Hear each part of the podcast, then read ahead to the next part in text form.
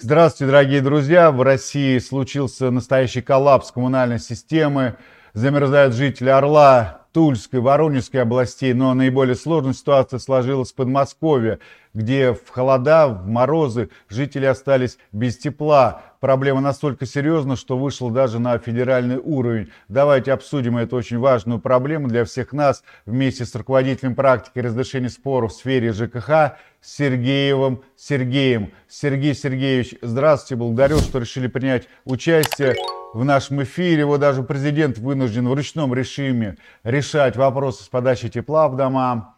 Вот почему местные администрации, коммунальщики и МЧС не смогли сработаться в одной команде, чтобы быстро принять решения нужные и помочь жителям вновь вернуться в свои квартиры, где, конечно же, их встретило бы тепло долгожданное. Да, спасибо за вопрос. Здравствуйте, уважаемые а, зрители. А, на самом деле, ну, каждый год у нас происходят какие-то подобные ситуации. В этом году действительно удивил масштаб, да, а, потому что все-таки, да, зима, несколько дней были достаточно холодными, но все равно это не первый раз такое происходит в нашей стране. Вот, и удивил масштаб, э, то, что так много было этих эм, аварий, и, собственно, самое удивительное – это продолжительность периода, в течение которого люди оставались да, без э, отопления. Многие вот. остаются до сих пор, кстати.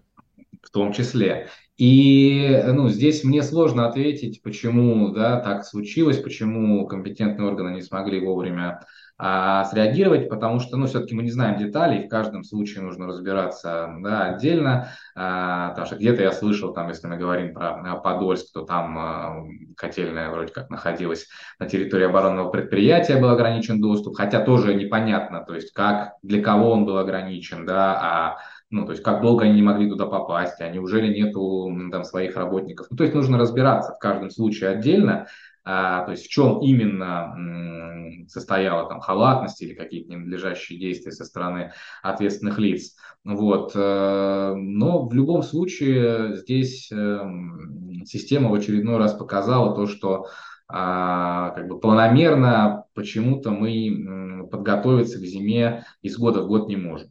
Вот это достаточно странно. То есть, да, все алгоритмы, все э, процедуры, все механизмы, они должны давно отработаны, да, то есть э, проводятся необходимые инженерные работы, проводятся проверки, подписываются необходимые бумаги, да, для того, чтобы определить готовность э, инженерных систем к отопительному периоду.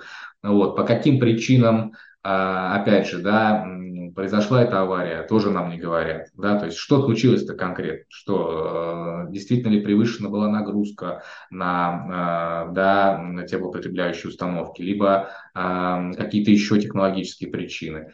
То есть, к сожалению, в каждом случае, еще раз повторю, мы должны отдельно разбираться системно. Здесь можно сказать, что почему-то вот планомерно подготовиться мы не можем. Сергей а, ну, Сергеевич, ну, вот вы как юрист, скажите, пожалуйста, то есть хотите сказать, нормативы уже созданы, новых законов принимать не надо, здесь вопрос просто вот во взаимодействии различных служб.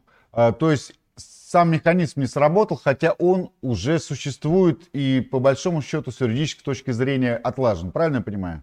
А, безусловно, поймите, пожалуйста, схема, ну вообще типа снабжения, водоснабжения, электроснабжения, да, то есть поставка коммунальных ресурсов, а, вся эта сфера очень зарегулирована. Здесь вообще нельзя каких-то вольностей допускать, здесь недопустимы какие-то а, самостоятельные решения и так далее, да, то есть э, здесь на самом деле законов и нормативных, и подзаконных актов, и всевозможных правил столько, что в них даже опытные юристы путаются их очень много, да, и даже больше, чем нужно. Вопрос, что каждый должен на своем месте эти правила соблюдать, да, потому что мы знаем, что написать закон – это одно, а вот соблюдать закон – это немножко уже другое.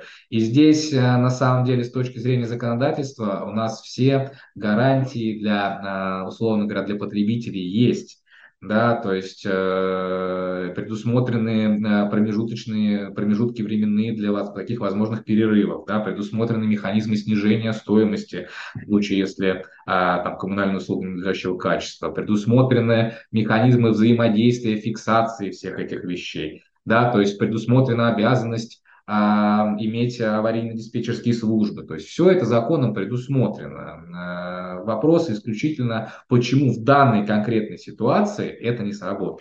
Ну, одна да, из причин, тоже... э, она из причин говорят это тому, что в отпусках были э, губернаторы, руководство, ну и, конечно же, без них многие вопросы так и не смогли решиться. Но, знаете, эксперты также говорят, что одной из главных причин вот коммунальных аварий э, это нехватка мощностей котельных. То есть, другими словами, застраиваются новые кварталы, появляются жилые комплексы, так называемые человейники, и просто коммунальная инфраструктура не справляется с притоком от новых постояльцев. Вы согласны с такой оценкой?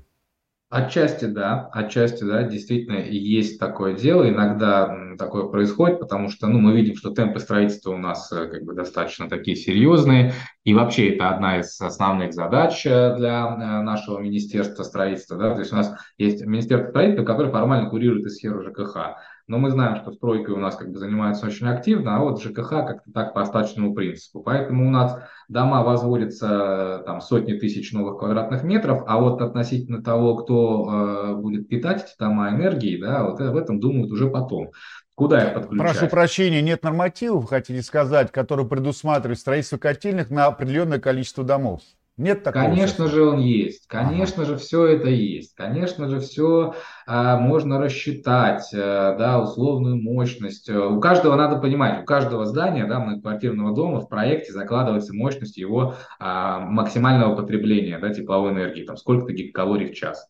Соответственно, любая котельная, когда проектируется, рассчитывается максимальная мощность отдачи да, то есть и поэтому тут физически понятно, сколько к этой котельной можно присоединить а, там, да, каких-то помещений, каких-то зданий, каких-то объектов, которые она способна будет обогреть надлежащим образом.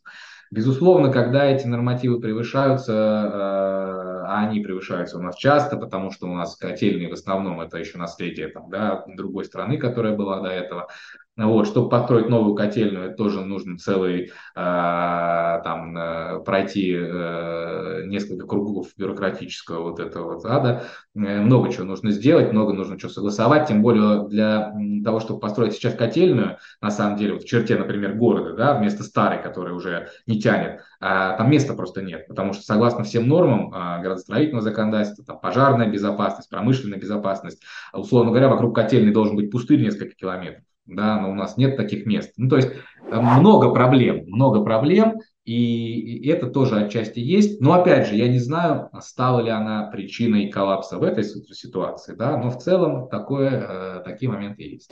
Вы знаете, я вот сейчас пообщался э, с жителями Подольска, и говорят, что, например, счет за коммунальные услуги приходит за однокомнатную квартиру в месяц где-то порядка 8 тысяч рублей, даже и дороже. Так вот, если вовремя не оплатишь этот счет, то накладываются пени, потом происходит отключение э, воды, э, ставят заглушку или же электричество.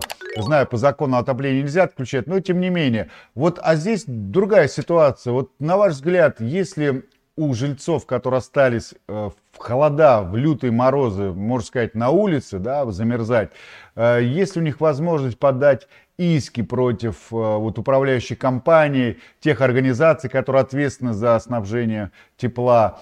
И есть ли прецеденты таких э, случаев, таких историй, когда люди выиграли бы такое дело, и как, на какие суммы компенсации они могли бы рассчитывать, основываясь на прецеденте? То есть, э, есть у вас данные, какая была огромная сумма или какая сумма была, да, за моральный ущерб, потому что это и моральный ущерб в том числе остаться в холода на улице замерзать? Пожалуйста. Ну, а, здесь смотрите, да, здесь э, нужно четко понимать. Вопрос, э, спасибо за вопрос, он интересный.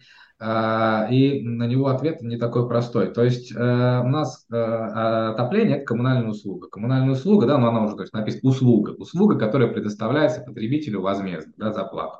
К сожалению, э, ну, отказаться от предоставления такой услуги тоже достаточно сложно. Вот, вынуждены собственники ее оплачивать, причем оплачивать отопление вы должны, даже если вы не проживаете в квартире, да, но все равно у вас как бы есть, все равно вы должны будете платить. Вот, поэтому здесь скажем так, законом, э, ну и вообще по логике, речи о том, что когда вам услугу эту не оказали, э, потребовать компенсации просто за сам факт того, что вам не предоставили там, да, эту услугу, там у вас не было отопления, вы с точки зрения закона не можете.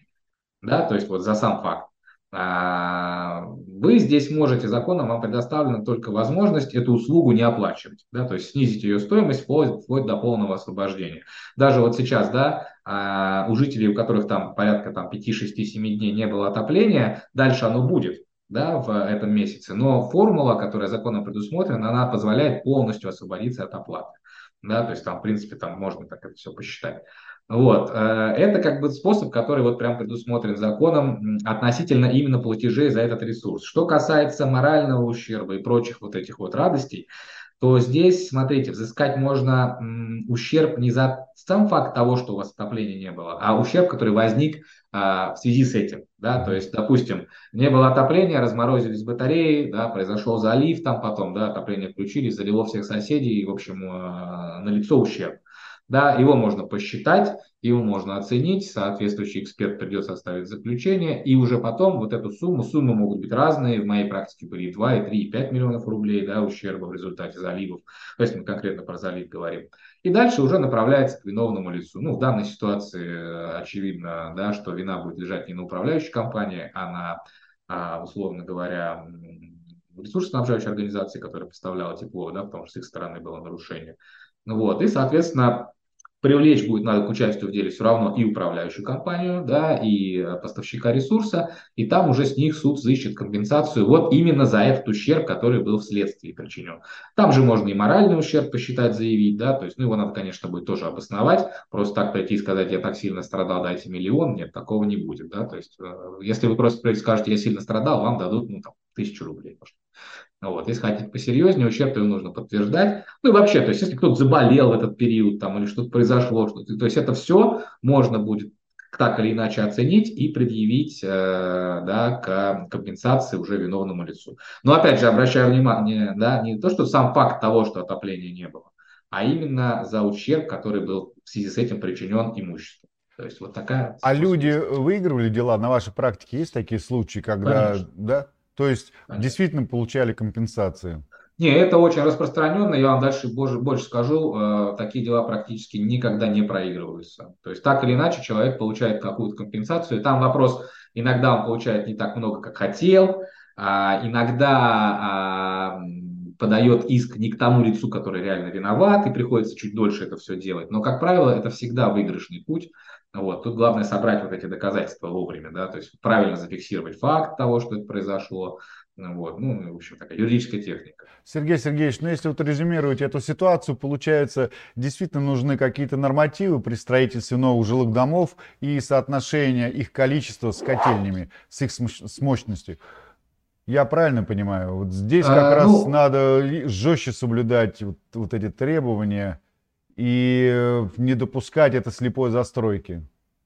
Э, смотрите, в целом я с вами согласен. Мне просто не хотелось бы, не зная деталей, как бы, да, экстраполировать это все на конкретную ситуацию, потому что я не знаю, из-за чего там это все произошло, да, детали я не, не знаю. Но а, и опять же, да, нормы-то они существуют. Вопрос в том, что нужно их э, все-таки жестче соблюдать, да, и, возможно, ну, может быть, сделать более какими-то, не знаю, прозрачными, понятными. Ну, то есть мне сложно сказать. Мне сложно сейчас говорить о каких-то изменениях в законодательстве, потому что, ну, я, честно говоря, не считаю, что они нужны вот так вот сразу, да.